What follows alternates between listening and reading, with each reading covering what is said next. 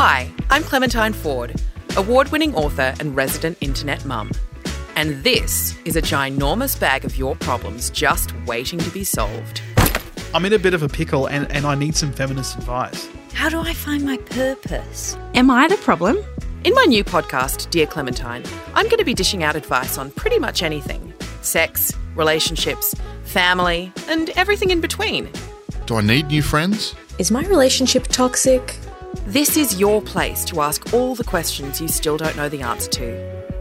Turn to me for the advice you might not want, but you absolutely need to hear. I'm the sister you always wanted, the mum you never had, and the auntie who always listened. And remember, I've got your back.